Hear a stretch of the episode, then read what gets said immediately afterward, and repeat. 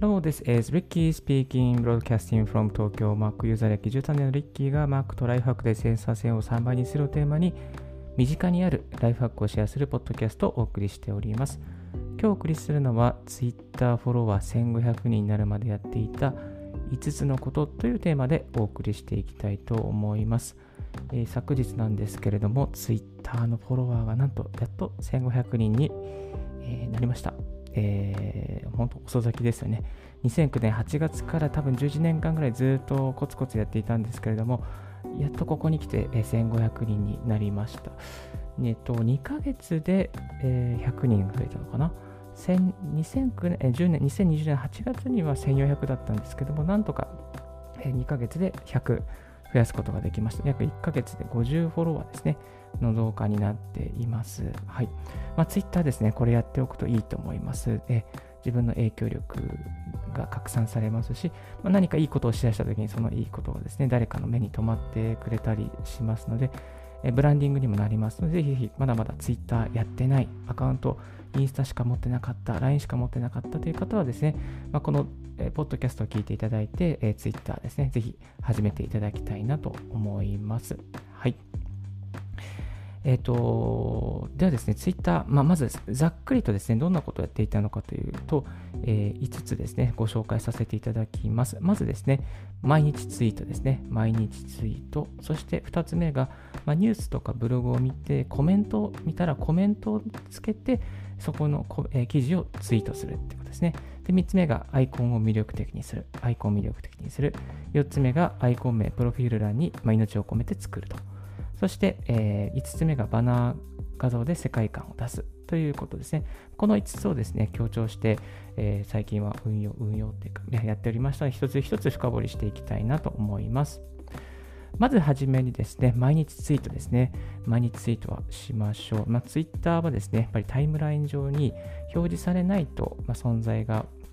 えー、知られないままですので、毎日ツイートはしましょう。できれば1日10ツイートとかですかね。まあ、例えば朝起きたらするとか、電車に乗ってる時にするとか、まあ、昼休みの時にするとか、また隙間時間にするとかですね。えそういうふうにですね、まあ、工夫してツイート、10ツイートは、え軽く超えることができると思います。まあ、10ツイートもね、なかなかできないぜみたいなね、そんなこともね、言われる方もいるかもしれないんですけども、最近でしたらですね、まあ、この、えっ、ー、と、音声入力のツイートですね、まあ、いわゆるこう、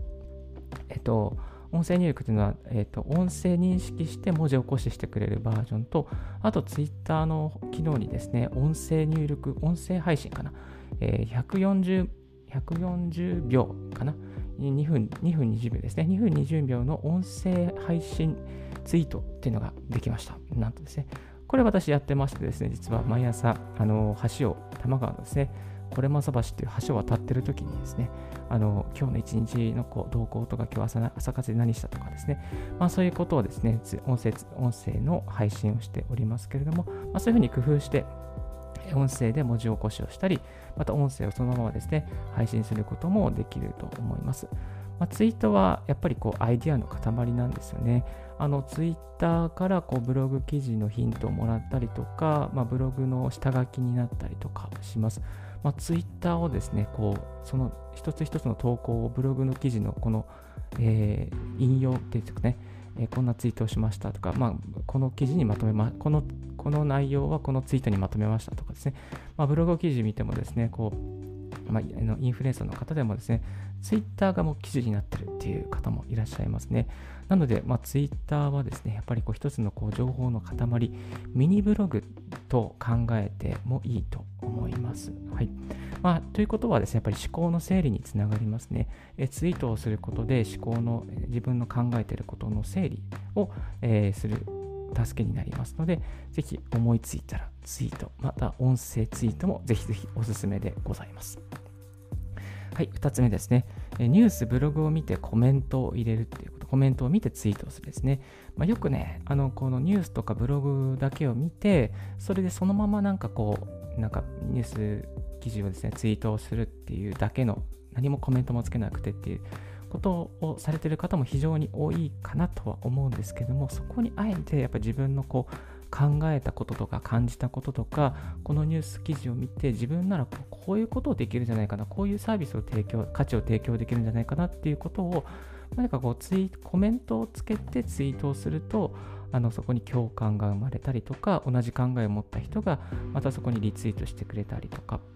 えー、ですね、あのすることができます。まあた、意識、意思を持ってですね、えー、投稿することによって、まあ、その自分のツイッターのアカウントに人間味が生まれて、まあ、その機械的にツイートしてるんじゃないかな、じゃないっていうですね、そういうこうアカウントを育成する、まあ、アカウントを育てることに、えー、つながってい、えー、きます。はい。えっ、とですね、まあ、できれば、まあ、そのツイートをするときに、できれば関連するハッシュタグを、まあ、2つぐらいはつけて投稿するとより拡散されやすくなります。あのハッシュタグはあんまりなんかこうつけすぎない方がいいかなと思います。ハッシュタグつけすぎるとそのハッシュタグでやっぱり埋もれてしまうので、あまりこう書きたいことはしっかり書いて、ハッシュタグは1つないし2つ、まあ、3つぐらいに絞っていくとより良いですね。はい。えー、なんでニュースやブログ記事の拡散、またそういうのをね、投稿するときは自分の考えや自分のアイディア、また感じたこと、考えたことをつけて、えー、投稿すると。そこに共感が生まれたり、アカウントの、アカウントらしさみたいなものが育てられていくというメリットがあります。はい。3つ目はアイコンを魅力的にしましょうという話ですね。このアイコンはですね、やっぱ力入れた方がいいですね。えどっかの画像から引っ張ってきたものとか、これ著作権の問題がありますし、あのー、またデフォルトのなんかこう卵みたいなアイコンって多分ツイッターの初期の頃はやあったと思うんですけども、えー、それだと全く意味がないですね。自分アイコンはやっぱり本当に大切なプロフィールの一つですので、えー、ここにはすごく力を入れてください。アイコンが微妙だとですね、やっぱり興味を持ってもらえなかったりとか、なんかボット、えー、機械的なアイコンなんじゃないかとかですね、えそういうふうに思われてしまいますので、このアイコンのアイコンには人間がいるんだよっていうのをですね、やっぱこう表していくっていうことがおすすめです。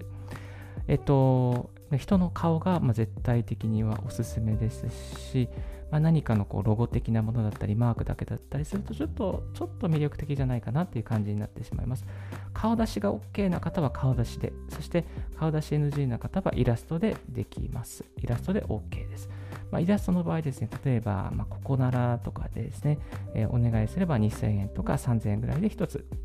自分の似顔絵っぽいのですね、アイコンを作って、くれます。まあ、結構ここならですね、あのクリエイターさん多いので、まあ、ここのこの人にお願いしたいなっていうそのテイストを見てですね、あ、こんな感じに仕上げてくれるんだったら、自分をこれをこれお願いしたいなっていうクリエイターさんを選んで、まあ、そこでこうやってもらうといいと思います。実際このリッキーのですね、ツイッターアカウントはここならさんで、パル、パルさんだったかな？に方という方にあのお願いさせていただきました。結構人気の方だったんで、あのキャンセル待ちを、キャンセル待ちというか、まあ、ウェイティングリストに入れて、空いたところでサクッとお願いしたらやってくれくださいました。はい。ですので、アイコンはですね、やっぱりこう、しっかり作り込んでいきましょう。で、もし、あの、お金かけたくないという方はですね、あの、スマホアプリでアイコンを作ってくれるアプリ、似顔絵、えー、写真を撮って似顔絵風にしてくれるっていう、そういうアプリもありますので、ぜひぜひそういうのも使ってみてください。私、リッキーはですね、それでやってみたんですけど、ちょっとなんかね、変な感じになっちゃったので、あこれはダメだなと思って、ここのあの、方に、セクリエイターさんの方にお願いしました。でも、結構スマホアプリでなんかひげ生やしたりとか、なんかこう雰囲気のある動画、画像をですね、アイコンを作ってる人もいますので、まあ、そういうのを真似しながら作ってもいいと思います。はい、4つ目はですね、まあ、アカウント名、プロフィール欄に命を込めましょう。えアカウント名ですね。まあ、アカウント名は何かというと、この Twitter の、えー、その一番上のところですね、自分の名前のところですね、名前のところですね。これ、ここはやっぱり一言で分かりやすく。えー、そして、まあ、日本人向けにツイートをするのであれば、えー、このひらがなとかカタカナ、えー、がおすすめですね。アルファベットだとちょっとこう認知されづらいかなっていうところがあります。ですので、ひらがな、カタカナ、そして端的にですね、っていうのがいいですね。はい。えとは、なるべく13文字とか15文字ぐらいなんでしょうかね。そのぐらいにして収めるといいと思います。えっと、これが長すぎたりすると、逆にスマートフォンで表示されなく、表示した時に切れてしまうので、まあ、大体14とか15、13文字ぐらいに収めることがおすすめであります。はい。えっと、まあ、お形の場合、このリッキー、マイクのアイコン、音声クリエイターっていう風にしてるんですけども、これ結構ね、あの変えましたね。なんか、最初何だったっけな？最初いろんなリッキー、リッキーアットマーク、何だったっけな？え、独学で英語話す方法を伝えますとかね。なめっちゃ長かったですね。リッキー、えー、Mac、ライフハック、英語学習の有益情報を提供するブロガーとか、継続する秘訣をシェアとかね。なんかね、めちゃめちゃ長かったんですよ。長いのね、やっぱ良くないですね。長いの良くないです。えっと、なので、えっと、短くしてくだした方がいいと思います。はい。そうすると見切れないのですし、ちゃんとスマホ表示されたときに、あ、この人こういうことなんだなっていうのが分かりますので、ちょっとこう、YouTube、あの、クリエイターさんとかインフルエンサーさんですね、こう、Twitter 眺めてみていただければ、あ、なんとなくこうするんだなっていうのが分かると思います。短くして、まあ、その簡単に自分の紹介をする。ちょっとこれね、すごいね、時間のかかる作業なんですけれども、あの、何度も何度もやっぱり変えていいと思います。何度も何度も変えながら、ここっていうのをですね、掴んでいくことがいいかなと思いました。そして2つ目ですね、このバイバイオ、えー、プロフィール欄ですね、プロフィール欄。プロフィール欄大体160文字ですね、使うことができるんですけども、最初の1行、最初の1行にやっぱ命をかけてですね、えー、やった方がいいと思います。どんな人の中何をやってるのかを端的に表していきましょう。あとは、絵文字とかをですね、適宜入れると分かりやすくなります。絵文字。絵文字入れすぎは良くないんですけども、適度な絵文字ですね。適度に絵文字を入れると分かりやすくなりますね。はい。えっと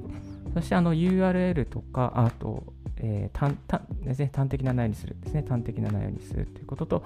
URL、えー、160文字は全部使い切りましょう。これね、結構途中で終わってる人とか多いので、160文字全部こうそこに詰め切って、えー、くといいと思います。あと URL もね、貼れたりとか、リンクも貼れ、ハッシュタグも入れることができます。まあ、自分のブログとか SNS とか、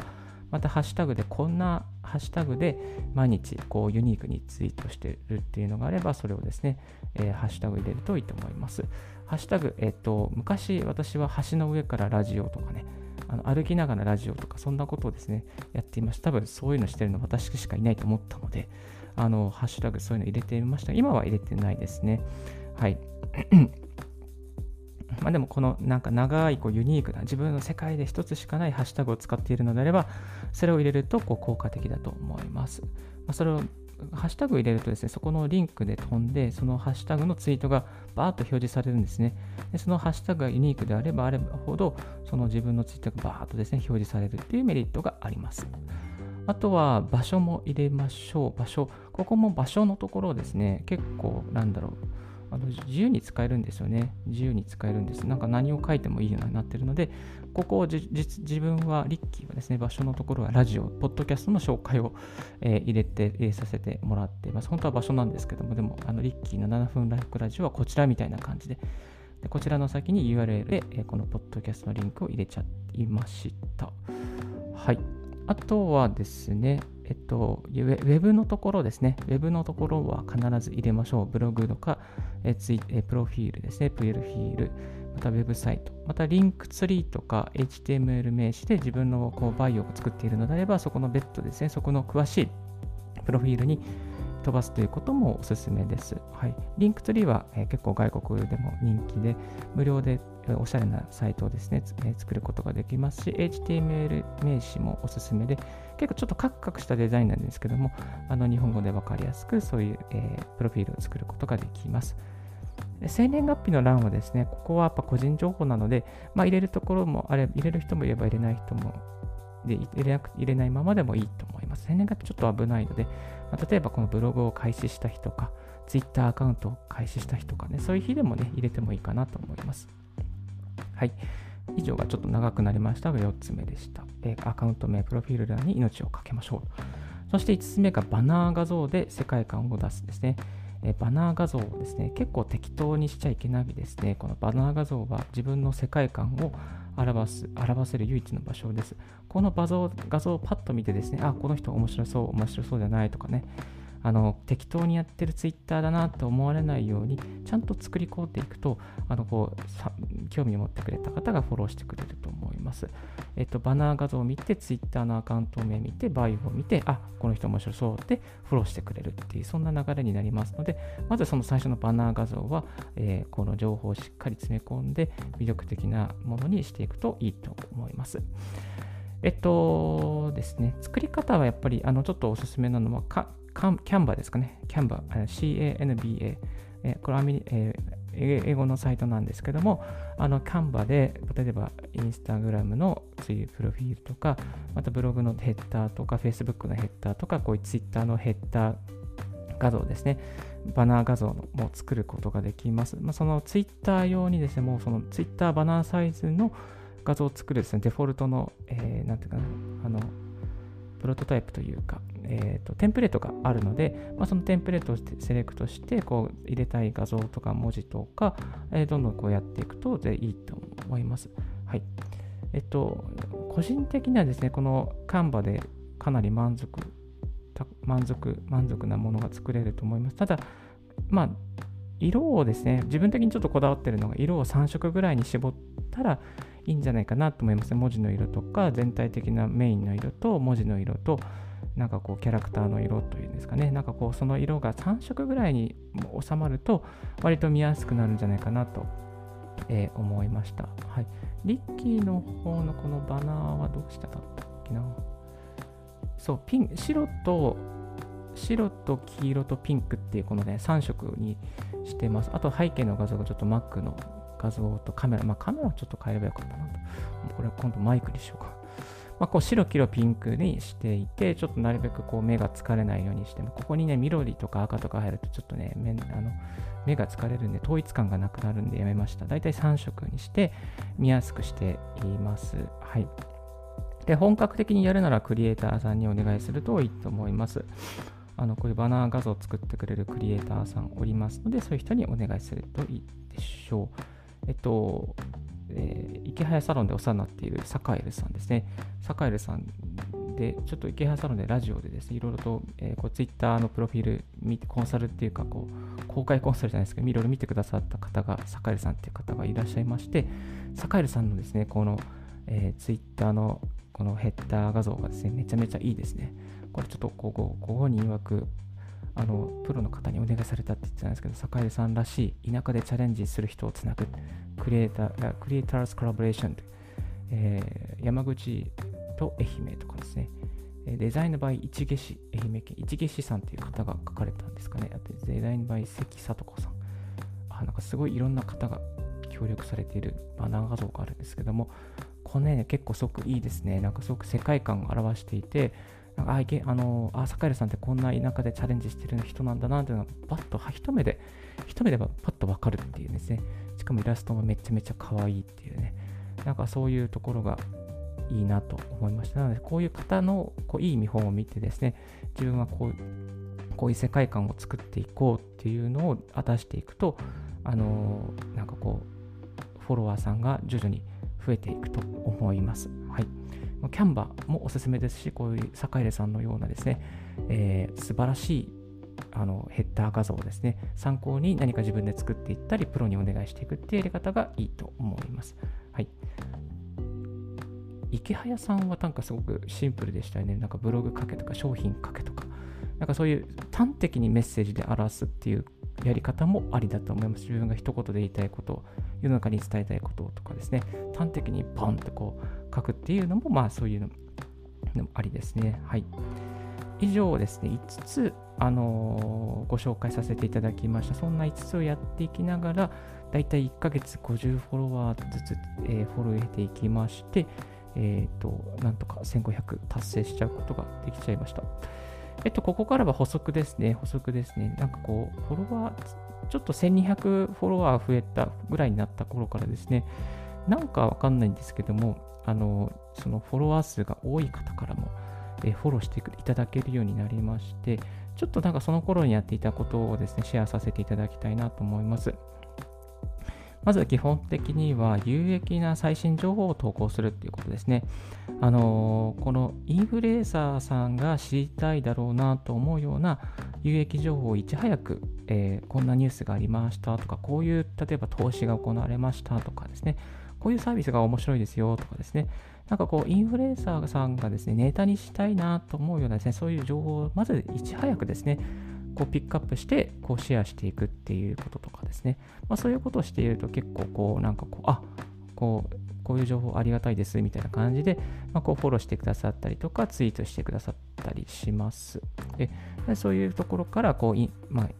フォロワーが例えば1万とか2万いる人からもですね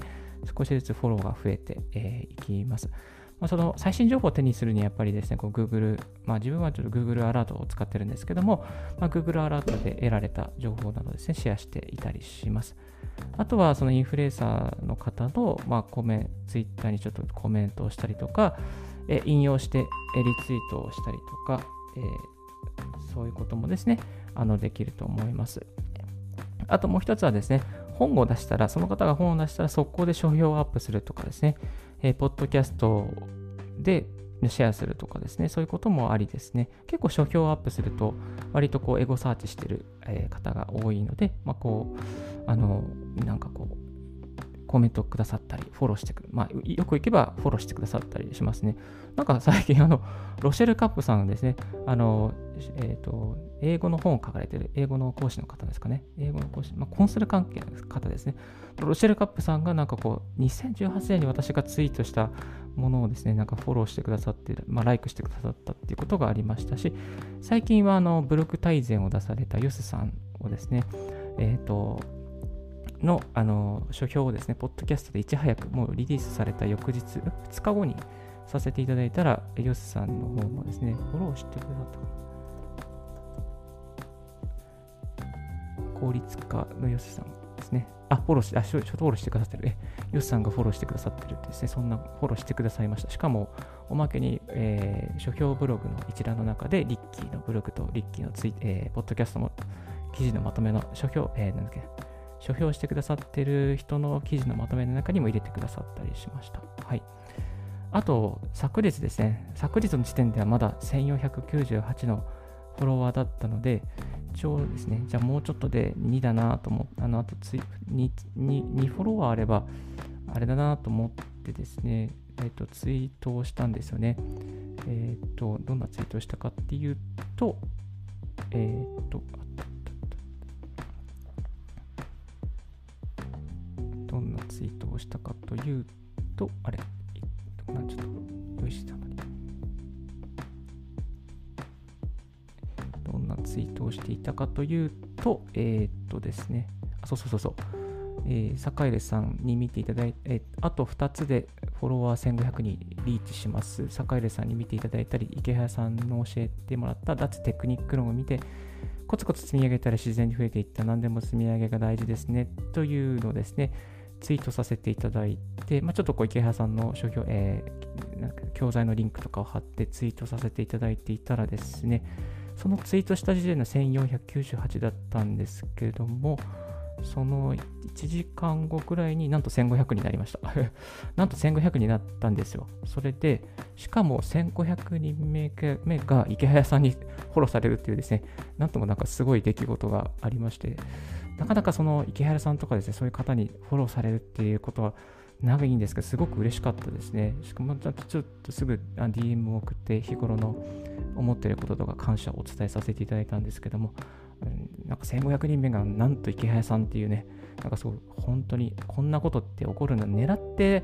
フォローしてくださったのかなっていうのはちょっとわかんないんですけど、まあでもそのインフルエンサーの方、まあ池早さんとかですね、そういう本当にフォロワー多い方にフォローされると非常に嬉しいですし、またそういったあのフォローしてくださって、またこう自分のツイートがまたリツイートされるとまた拡散にもつながるので、えー、まあ、フォロワー多い方にフォローされるっていうのはですね、やっぱ一定のメリットがあるかなと思います。まだ信頼にもつながると思いますので、えー、ぜひぜひですね、あ、このアカウントはこう、あ、こんなインフルエンサーにね、フォロー、フォローされてるアカウントだったんで、だったら、この人信頼できるなっていう、その信頼にもですね、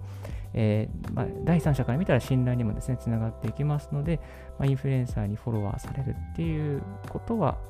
ある程度こうなんですね、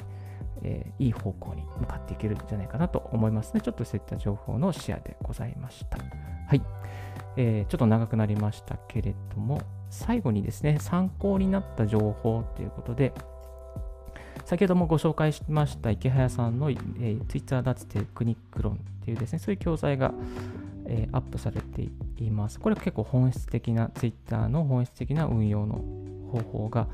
えー、動画形式っていうの後後期ですかね、にもなっているので、えっ、ー、と、確か1時間ぐらいの動画と教材だったと思いでしたね。あの、ぜひ興味ある方はご覧いただきたいなと思います。えっと、あとはですね、あとはいろん,、まあ、いろんな教材っていうか、いろんないい情報っていっぱいね、あの、えー、例えばあのノートを見たりするといろいろあるんですけれども、けれどもですね、けれども、周平さんののゼロからのツイッター運営、チェック項目22選も非常に良かったです。参考になりました。はい。まあ、こういう周平さんの情報とか池原さんの情報を見ておくと、あのより本質的にツイッターのアカウントを伸ばしていけると思いますので、ぜひぜひ、えー、ツイッターこれから伸ばしたい方はチェックしてみていただきたいなと思います。はい。え、今日ですね、え、お送りしましたのは、えー、Twitter1500 になるまでにやっていた5つのことということで、5つご紹介させていただきました。1つ目は毎日ツイート、2つ目はニュースブログを見てコメントを入れてツイートをする。そして3つ目がアイコンを魅力的にする。4つ目がアカウント名、プロフィール欄に命を込める。そして、えー、アカウント名と、えー、プロフィール欄ですね、両方ですね。5つ目がバナー画像で世界観を表す。ということですね。この5つをやっていくと、自然に、えフォロワー増えていきます。また、めちゃめちゃ一気にフォロワー増やす人も中にはおりますね。私はかなり遅咲きというか、あの、亀とウサギだったら亀みたいなタイプだと思うんですけどでもなんとかねこれでもやっていて、えー、1500になることができますので、まあ、毎日の積み上げは大切だなと改めて、えー、思わせていただきました。あとはですねもう一つ最後にすみません便利なツールとしてはソーシャルドックっていうですね便利なツールがあります。これでいろいろツイッターの分析とかフォロワーの分析アカウントの分析とかをですねまたフォローしてくださった方を逃さないようなですね、そういう機能がたくさんあります。無料で使える機能もありますし、有料版もあります。このブログの記事にもまとめてますので、これもまたシェアさせて、概要欄の方でシェアさせていただきたいなと思います。はい。えー、それでは今日は一旦この辺で、えー、失礼させていただきたいと思います。Thank you very much for listening to today's Ricky's Radio and we will have a short break, so stay tuned with Ricky. Thank you. If you haven't heard about Anchor, It's easiest way to make a podcast. Let me explain. It's free. There's a creation tool that allow you to record and edit your podcast right from your phone or computer. Anchor will distribute your podcast for you, so it can be heard on Spotify, Apple Podcasts, Google Podcasts, and more. You can make money from your podcast with no minimum listenership. It's everything you need to make a podcast. It's one place. Download Anchor app or go to Anchor FM to get it started. はい、Thank you very much for listening Ricky's Radio on this podcast. ありがとうございます。ちょっと雑談パート最後させていただいて終わらせていただきたいなと思います。いや、本当にね、びっくりしましたね、昨日はね。あの夜昼のランチ時間に12時ぐらいにツイッター見てたらいきなり、あやべみたいな感じであのだったんですけども、やっぱりなんかね、1000, 1000とか1200くらい超えたあたりからなんかすごくフォロワーが増え増えてきたっていうか、着実に増えていって、やでも、でもフォロワー解除もね、やっぱいるんですね。ソーシャルドック、最後に最後にご紹介しましたソーシャルドックを使うと、フォロワー解除これぐらいされましたってですね、そういうこうなんかネガティブな情報も送るんですけど、フォロワーあの増加しましたっていうね、大体その方が多くて、まあそんなに気にしてないんですけども、まあ、ある日はですね、10フォロワーされて、5つフォロワー解除されましたって言うと、プラス5じゃんみたいなね、そういう日もありましたね。うん。まあでもソーシャルドック入れておくと大体こんな感じで伸びていくんだなっていうのがあの客観的に分かるようになるので非常になんかこう、まあ数値、数値を見るっていうだけでの目的であの便利ですね。あとは同じ系統ですね、ブログ関係とかブログテーマ同じブログテーマを使っている人とか、同じサロンの人とかですね、まあ、そういうのを探すのに非常な非常に便利なのがソーシャルドックだなと、思います。はい。えっ、ー、とですね、まあ、SN で、あのピンタラストとかインスタグラムもね、これからどんどん手こ入れしていきたいなと思っております。えっと、ピンタラストの方はビジネスアカウントを取って今、あのブログのアイコアイキャッチ画像とですね、リンクするようにしたりしています。この前1件ピンタレストから流入があったので、ちょっとね、これからもう少し手こ入れして頑張っていきたいなと思います。結構ピンタレストでユーザーもね、すごい非常に増えてる、増えてる。まあ、日本ではあんまり流行ってないですけど、非常に世界で増えているので、まあ、どんどんどんどん、あの、そこにもユーザーが流れていくんじゃないかなと思っています。インスタグラムもやってますけども、そんなに力入れてないです、今。インスタグラムはね、あの、あれができないですよね。URL 貼ることができないので、まあちょっとこう、あの、プロフィールのところにしか URL 貼れないので、まあ、こう自分の宣伝といいますかね、なんかこう、世界観をまた表す一つの手段として使うことができるんじゃないかなと思っております。まあ、この SNS 関係、やっぱり、やっぱり Twitter が最初は強いので、Twitter を攻めて、そこから Pinterest とか Instagram に走っていくのがいいんじゃないかなと、個人的には思っておりますけども、流れ少しずつ変わるので、また注視しながらえいい情報があれば、ポッドキャストでシェアしていきたいなと思っております。はい。え今日のラジオはいかがでしたでしょうか？少しでも役に立ったと思う方は、ポッドキャストの購読をお願いいたします。Apple Podcast を気に入る方もしいらっしゃいましたら、レビュー、星のマークとレビューをお願いいたします。していただけると非常に嬉しいです。テクノロジー分野でですね、今、あの、えー、カテゴリーしておりますので、よろしくお願いいたします。スタンド FM レック、ヒマラヤを聞きの方も何かありましたらコメントお願いいたします。Thank you very much for tuning in Ricky's Right Hack Radio on this podcast. This Right Hack Radio has been brought to you by ブロガーのリッキーがお送りいたしました。Have a wonderful and fruitful day and don't forget your smile. Bye.